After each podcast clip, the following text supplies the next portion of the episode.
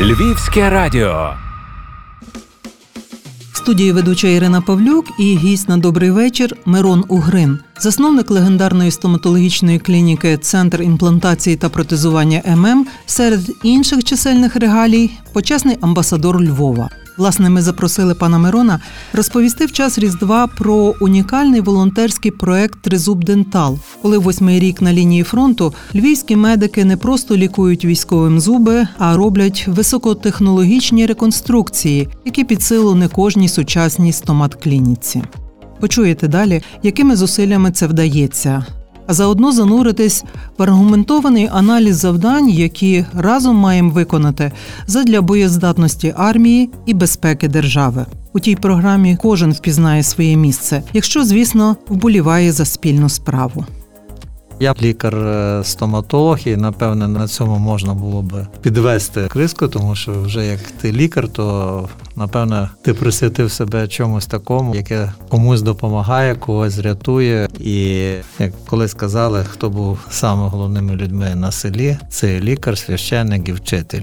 І це завжди були е, люди, на яких рівнялись.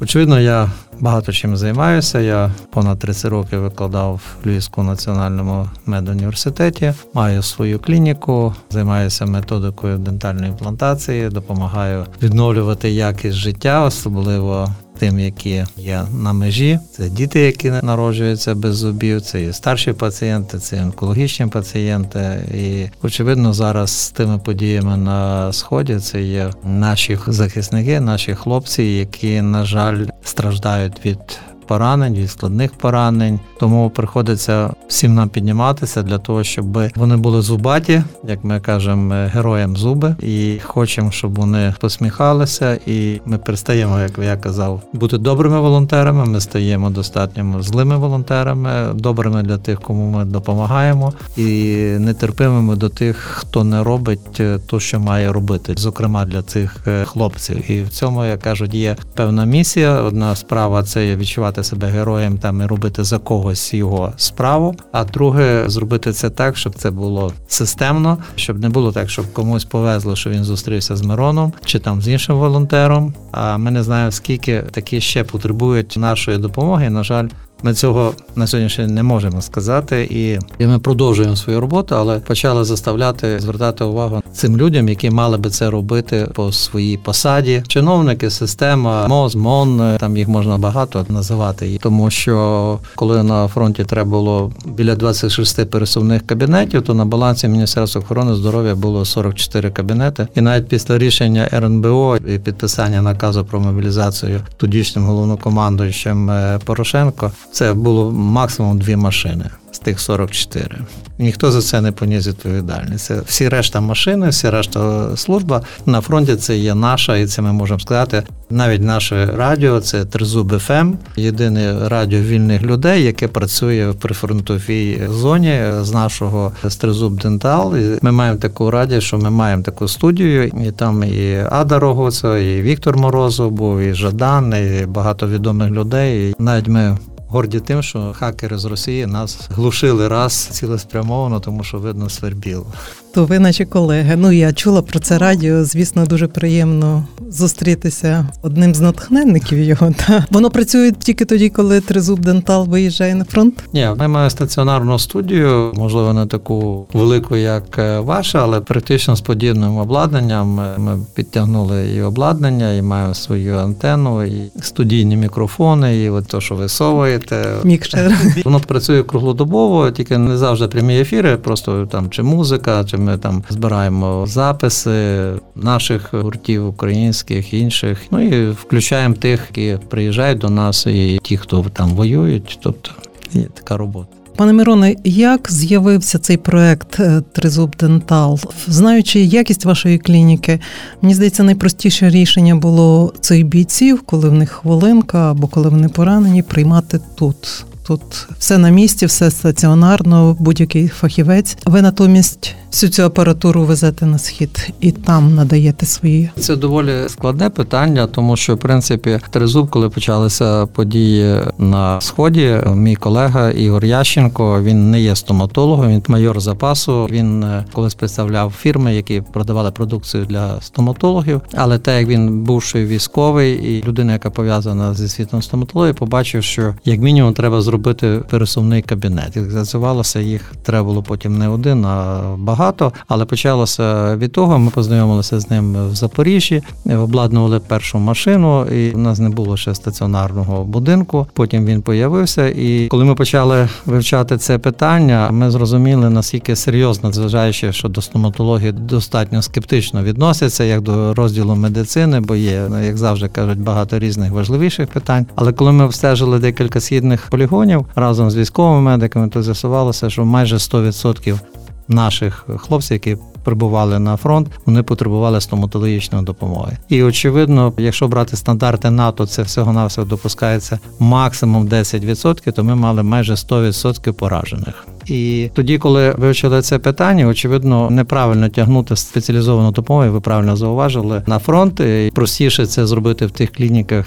подібно до моєї чи інших клініках, зробити це на місці, але їх так є багато, і тому, в принципі, тризуб починався з такого, як і проект санації, в який я приймав участь, де ми зробили більше ніж на 20 полігонах, зробили стоматологічні кабінети. Ми побачили, що справа не тільки в лікуванні карієсу і гострої болі. 8% наших захисників, на жаль, були зі знімними протезами. Більше 52% потребували видалення зубів і так далі. Тобто, це страшна картина, яка не красить нашу державу, не красить відношення до військових, е, до їх проблем. І тому практично ми вирішили зробити неправильно, але правильно. Тобто, ми вирішили, ми би їх не перевозили. Їх настільки багато, що ми би їх просто не перевозили. Це не поодинокі випадки. Тому практично ми вирішили організувати високоспеціалізовану допомогу. Тоді появився проект слон додаток до тризуб дентал і проект слонення. Слон це є високоспеціалізована стоматологічна допомога. На борту як е, це 28 квадратних метрів розгорнутому стані. Це є комп'ютерний томограф, це є мікроскопи, це є лазерні сканери. Тобто не всі європейські клініки можуть похвалитися такою обладнанням, яке є там. Плюс приїзд ще високоспеціалізованих, висококваліфікованих кадрів.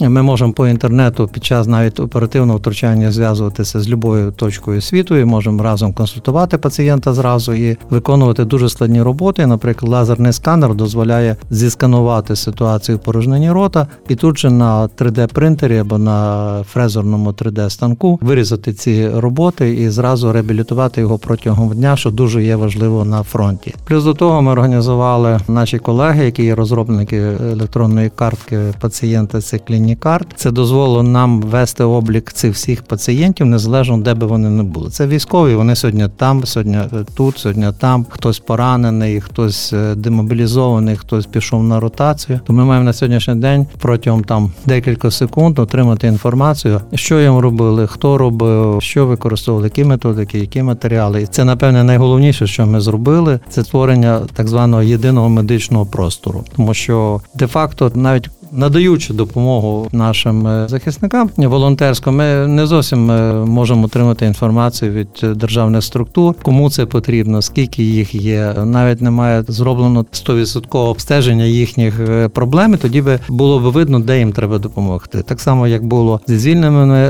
з полону ще при Порошенко. Я думаю, що більшість допомоги завершилась на спільним фото біля літака, і на тому було все завершено. Я можу сказати майже про всіх з першої партії звільнених цивільних і військових, я можу сказати, де вони чи вони отримали допомогу. Ми слідкували їх до завершення допомоги. От тому практично це було викликано мусово це зробити, тому що в принципі по правилам, як американці порахували, має бути здоровий солдат. Як його заболів зуб, то, наприклад, їхні дані є, що тоді солдат втрачає три дня, плюс ще засоби пересування, гелікоптери і так далі. Це дуже дорого, тому їм краще вилікувати до І потім це на жаль, ми мусимо робити це в тих умовах, які є. Ми стоїмо 17 десь кілометрів від Донецького аеропорта, а Тризуб 2 це є 1600 метрів від передової. То там ми надаємо виключно невідкладну допомогу і елементи спеціалізованої. То вже в Тризуб, е, де ми знаходимося, то ми вже можемо надавати таку кваліфіковану допомогу там і безпечніше, і забезпечення доставки цих військових воно є по іншому ніж там. Скільки років це триває? 14-го, так як війна? Ну Сім практично років. для мене це триває з січня 2014 року з майдану, бо свою першу операцію я зробив якраз в жовтневому палаці, от е, де ми там мали медпункт е, невеличкий. Ну а потім вже це все втягнулося і вже почалися події на сході. І практично стоматологи дуже активно включилися в цей процес, побачили велику потребу. І зараз, от я вже казав, що чого ми вимагаємо? Ми вимагаємо того, щоб по крайній мірі на сьогоднішній контрактник приходив з вилікуваними зубами або здоровими зубами. А коли він сьогодні приходить, навіть на сьогоднішній день приходить, і це 22-23-річні хлопці приходять половину без зубів. Ну тоді питання, що не можна прослідкувати, звідки вони чому йому не зробили там. Все тому практично ми не вважаємо це якимось е, героїзмом. Скорше всього, що ми сумно дивимося на цю ситуацію, і ми бачимо, що не все ми можемо зробити, тому що ну любе волонтерство воно тримається на людях, на активних людях, але воно має свою межу хтось вигорає. А ми хочемо, щоб була збудована система, яка би все-таки допомогла максимальній е, кількості або краще би всім, кому це потрібно. Бо коли я розмовляв з послом е, Ізраїля в Києві, паном Білоцерківським, тоді, бо ми тоді думали, яку модель військово-медичної доктрини брати, чи швейцарську, чи ізраїльську, бо Ізраїль весь час якраз в стані такому бойових дій або загрози війни. То коли я спитав, в чому полягає боєздатність ізраїльської армії, то він не сказав ні вишкіл, ні зброя, ні фінанси. Він сказав, це гарантія держави, солдату, військовослужбовцю, що він буде захищений в будь-якому випадку, чи він буде поранений, чи в нього щось станеться, чи не дай Бог загине. Це буде для його сім'ї. Він назвав це першим. Це є гарантія держави перед військовослужбовцем. А в Америці, наприклад, є чітке гасло, яке мало би подати наш уряд, наприклад, де чітко в Америці записано, що втрата одного зуба це загроза національній безпеці країни. Все це не метафора, це така це, буквальна це політика. Метафора, це політика. І коли, допустимо, ця така філософія є, то значить всі решта, ми і лікарі, і всі повинні виконати це. Бо якщо це є загроза національній безпеці, ми звикли над зубною біллю сміятися. Ну але це є, як кажуть, історично, як шотландський поет, і в нього є ода до зубної болі. і Там він описує, що ми жаліємо всіх, кого болить живі, чи ще щось. А над зубною біллю ми завжди жартуємо. Часи, коли посадався цей сонет, напевне, це була рідкість зубний біль, бо зараз не знаю, хто б міг таке підписатися. Я би ще хотів сказати до тої фрази, то ми працювали із звільненими з полону, і є ситуації, коли там чи в полоні, чи в результаті якихось бойових травм офіцери втрачали практично всі зуби. І на сьогоднішній день, щоб було зрозуміло, держава їм гарантує два знімних протези або е, штамповані коронки, які вже 40 років ніде в світі практично не практикують. І те, чим я займаюся, наприклад, якщо такому офіцеру чи такому військовослужбовцю встановити імплантанти і зробити раціональне протезування, то він 100% повертається в стрій. Тобто держава би економила на е, на цьому, не економила би на протезах. А економили би, що треба потім ще когось підготувати з бойовим досвідом і так далі. І це було б набагато правильніше, ніж допустимо по залишковому принципу навіть фінансувати. І я бачу очі тих хлопців, яких ми оперуємо, яких ми протезуємо. А там є достатньо багато і на сьогоднішній день жінок, яким ми повертаємо посмішку, впевненість в собі. Це зовсім стають інші люди, і це треба пам'ятати і не тільки думати про більш загрозливі стани, а й думати, що сьогодні добре поїсти, щоб добре функціонувало і усміхнутися. Це є дуже важливо на сьогоднішній день. Ну, воно завжди важливо.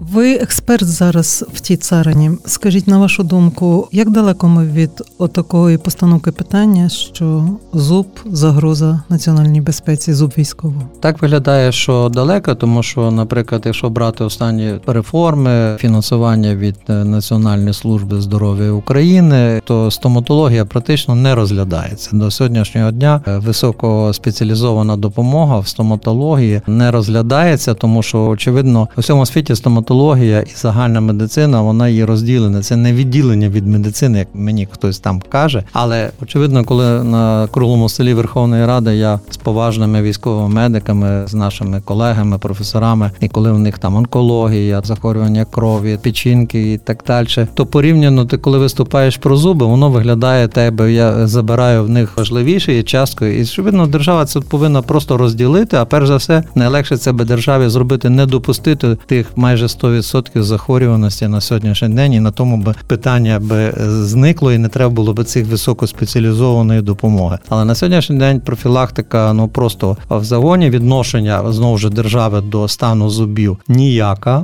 і практично тому воно не формується і в населення відношення до зубів. Наприклад, держава Канада говорить на сьогоднішній день чітко до 18 років мають бути всі охоплені стоматологічною допомогою. Кінець крапка, так як філософія, там відсутність одного зуба, загроза національній безпеці. Як це виконується? Дуже просто. Діти мають бути оглянуті і визначені треба чи не треба спочатку.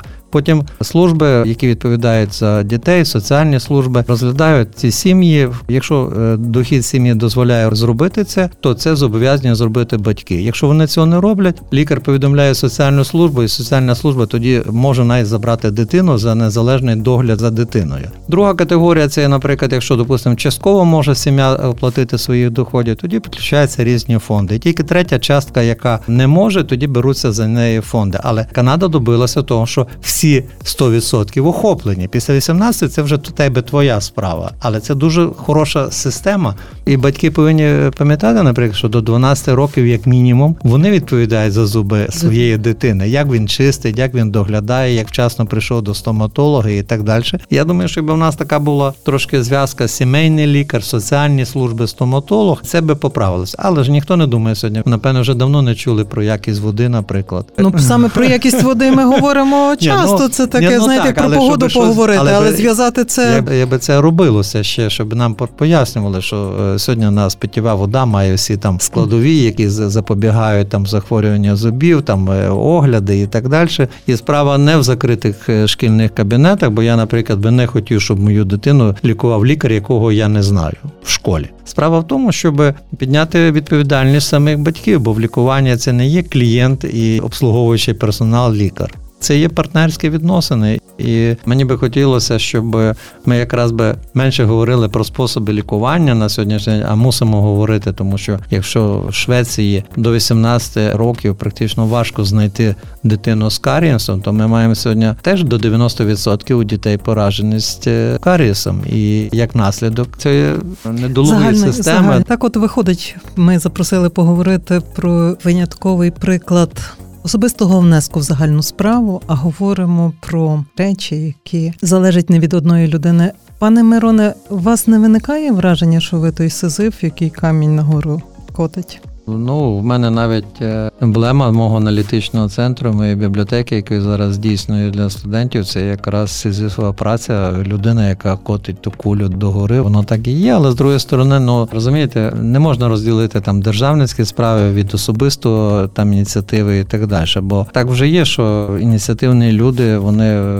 заставляють задумуватися, заставляють щось е, поміняти у світі. Я можу сказати, наприклад, розвиток імплантології багато залежав і ми від моєї особистої ініціативи. І ми в квітні місяці наступного року робимо 10-ту східноєвропейську конференцію з проблем імплантації. Це практично стала академія для всіх лікарів. І тому я можу говорити багато про свої особисті якісь е, внески і про служіння, яке повинно бути в лікаря для суспільства. Це є і створення благодійного фонду Мирона Огрина, бо я єдиний, хто в країні оперує шестирічних дітей з повною відсутністю уродженої зубів, яких немає ні молочних, ні постійних зубів. А я в суботу мав доповідь у Варшаві, і з'ясувалося, що, наприклад, в сусідній Польщі, і потім я точно знаю, що таких небагато в цілому світі є. Це є дуже важлива річ. Зараз ми створили медико-аналітичний центр галузі медицини для того, щоб полегшити життя нашим молодим науковцям, нашим студентам. Ну я би мріяв, щоб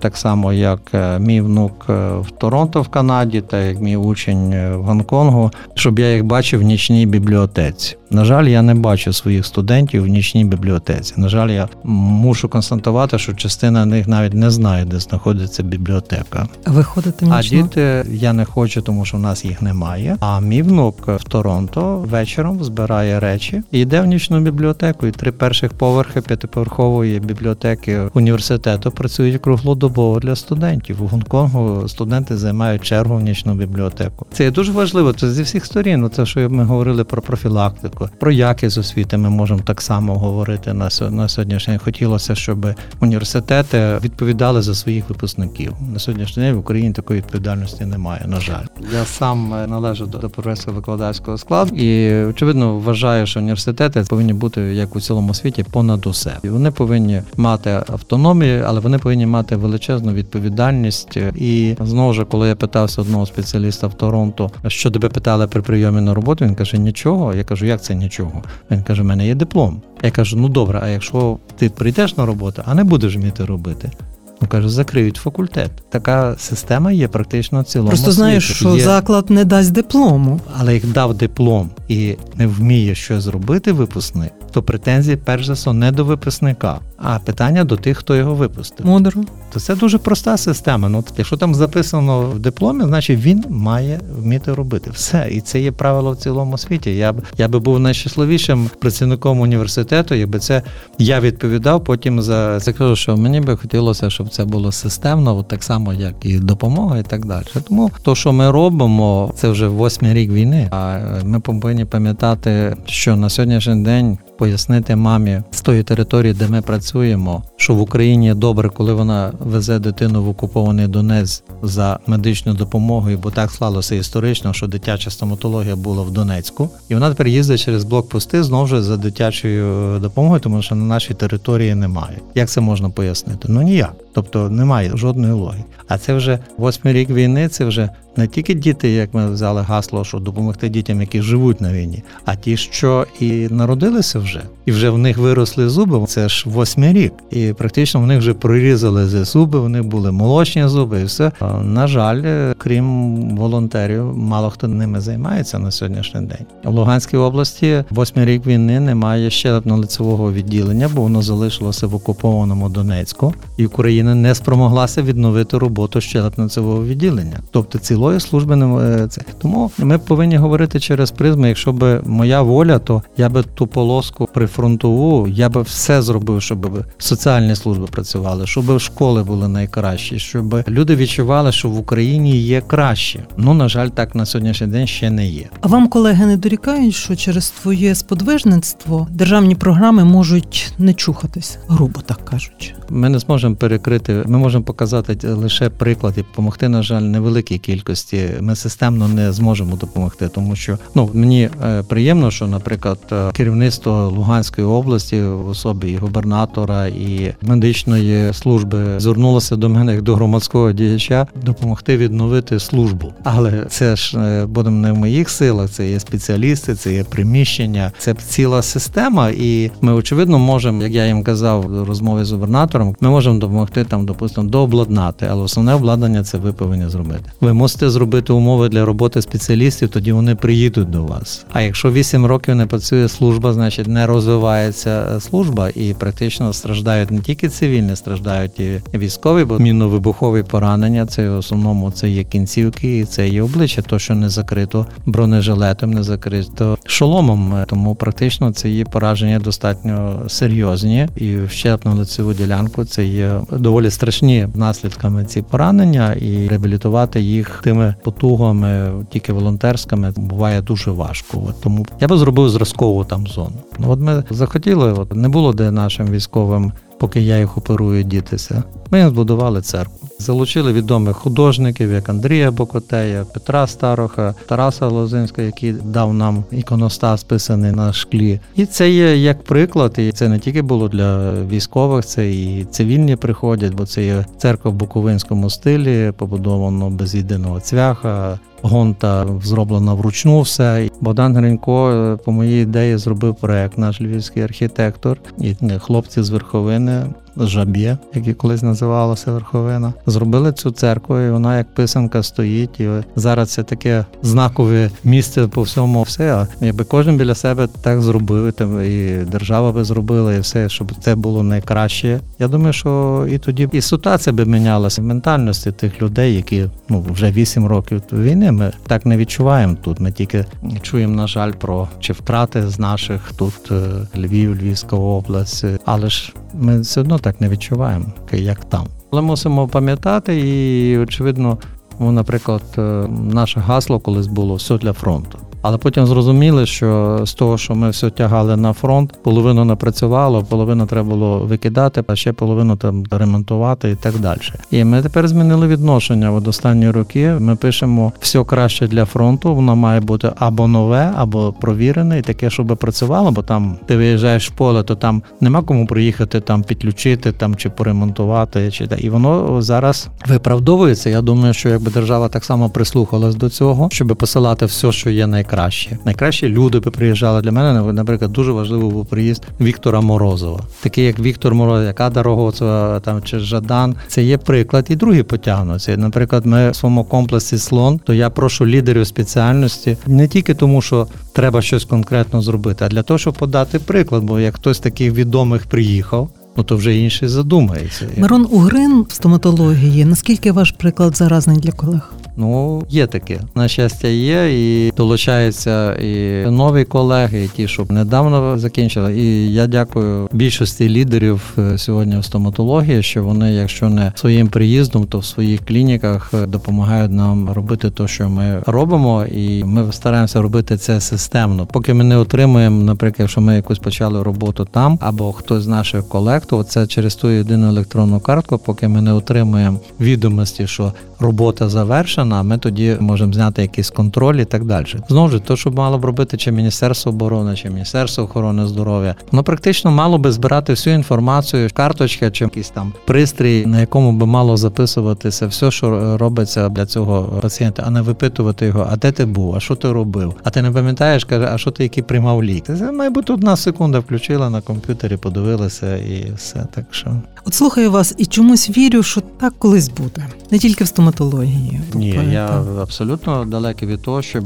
ну по крайній мірі, то що ми все таки розвернулися в сторону Європи, тому що чому я пішов на майдан? Не не тільки тому, що студентів побили, а тому, що їм закривали дорогу до розвитку. Ну абсолютно. І зараз, е, завдяки все таки тому, що ми розвернулися до Європи, багато моїх е, учнів, студентів проходили спеціалізації. На щастя, вони вертаються. Вони вертаються, вони відкривають клініки, тут роблять, і практично оця можливість самореалізації, воно все-таки багато дає на сьогоднішній день. Є позитивні зміни очевидно є, але я от з Варшави. Я з ними працюю ну напевне більше 30 років, і бачу, що все-таки, якщо порівнювати університети до приєднання до Європи, Польщі, і після це абсолютно тодішні університети нагадували ситуацію, як і сьогодні, коли там ректор польського університету дзвонив, теж казав там ну, колега, що того нема, того нема. Після того, як вони приєдналися до Європи, це більше можливостей, більше фінансування. Він казав, що ну Мирон отримав наступний мільйон євро. Що маю з ним робити? Каже, що ще маю докупити. Тому зараз університети просто фантастично. Вони стали працювати по загальним європейським правилам. То чого я думаю, більшість е, чиновників боїться, що прийдуть правила, їх треба буде виконувати. Якщо я вже виконую в себе в клініці, в своєму оточенні ці правила, ну що мені боятися Європи? Я не чекаю, що Європа принесе мені гроші. Основне не гроші, основне правила гри. Власне, і сьогоднішня ситуація, і то, що ми так опираємося Росії, і так далі вона говорить про те, що ми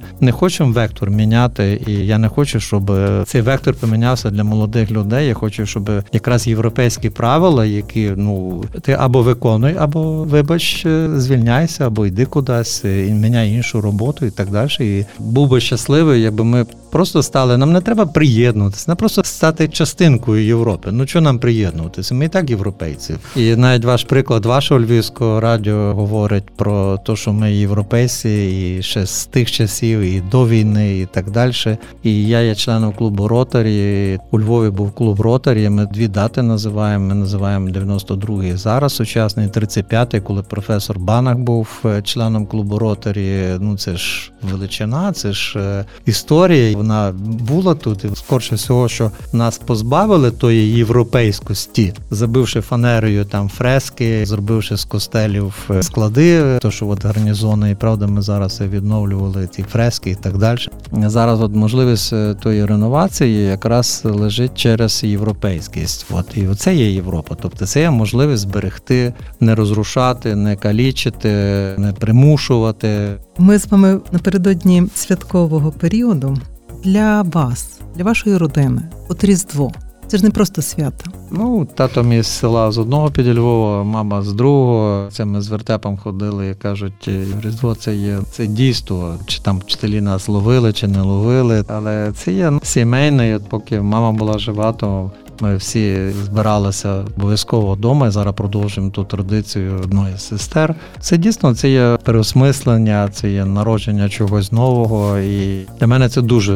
Я старався як тільки можна, не не пропускати, щоб не бути з родиною. Це свято, тому це є народження чогось нового, так як народження Христа, так і народження чогось от нового. І ми повинні дуже цінувати в нашій традиції. Очевидно, ми у Львові тут завжди святкували святкували і одне, і друге Різдво, бо завжди я виріс біля оперного театру, де було багато поляків. То ми ми святкували, і там не було питання, чи то правдиве Різдво, чи то. Ну, напевне, Бог вирішить, як воно має бути. Але для мене це ну надзвичайно велике свято, і ми завжди всі збираємося, стараємося сім'єю збиратися. Колись були малими, то очевидно. Це колядки, це є вертепи. Сьогодні завжди наші співробітники там своїх дітей організовують вертепи, приходять. Це ну це надзвичайне свято. Тому приїжджають з цілої України, от зі сходу України. Навіть зараз мої колеги, там волонтери з Запоріжжя, збираються приїхати на Різдво, тому що в них так не святкують. А хто нам заважає це розповсюджувати чи через церкву, чи через родині? У нас, от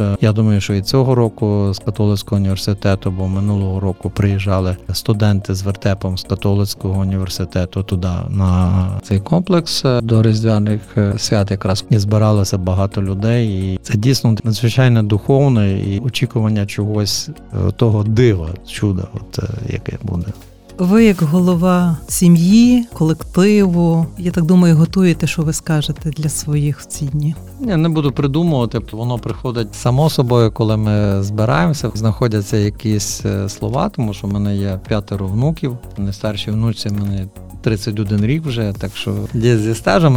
Я щасливий, що вони всі сповідують е, ті цінності, які ми закладали. Мої батьки мені, потім ми їм. Е, тепер мої діти закладають внукам. А ну напевно, я кажу, що ті слова, бо як правило, ми коли збираємося, це відкриває вечерю старший брат, бо в нас все так е, чітко, є своя ієрархія, і це ніякі регалії не посувають. Ні, ні, ні, ні, ні. Тому слова приходять потім самі собою від того настрою, який є. І очевидно, ми ніколи не розуміли, що коли нам бажали миру, спокою, ми так відносилися. Ну, як до стандарту. А тепер сьогодні вкладаємо ну, якийсь зовсім інший зміст. Е, ці слова, особливо люди, які когось втратили, або в когось зараз діти воюють або чоловіки, або члени сім'ї, то очевидно ці слова набирають цього надзвичайного змісту. Мир, спокій, здоров'я. Для нас це вже не банальні слова. Ми тепер глибше е, розуміємо і більше цінуємо зараз ці хвилини, коли є цей мир, коли є е, спокій, коли зараз всю країну, та не тільки країну, а й світ трясе сьогоднішніми подіями. То ми напевно вкладаємо ці слова дуже глибокі е, і тоді, як буде мир, спокій, здоров'я. Далі люди, це все залежить від вас. І від слова? Так.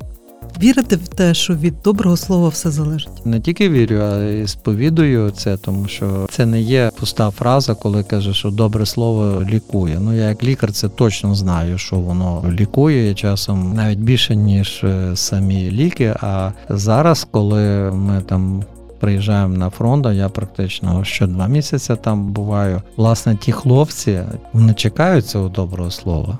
Ті військовослужбовці вони чекають того добре слово. Я вам скажу, що це надзвичайно важливо, це добре слово, і його треба говорити, говорити і говорити, не встидатися, не затримувати в собі оце бажання сказати щось доброго. Я дякую, що ви погодилися з цим добрим словом прийти сьогодні в нашу студію. А слухачам нагадаю, гостем Львівського радіо сьогодні був засновник центру імплантації та протезування ММ, автор волонтерських проєктів Тризуб Дентал та Тризуб ФМ, почесний амбасадор Львова Мирон Угрин. Львівське радіо, Львівське радіо, Львівське радіо. Залишайся з нами.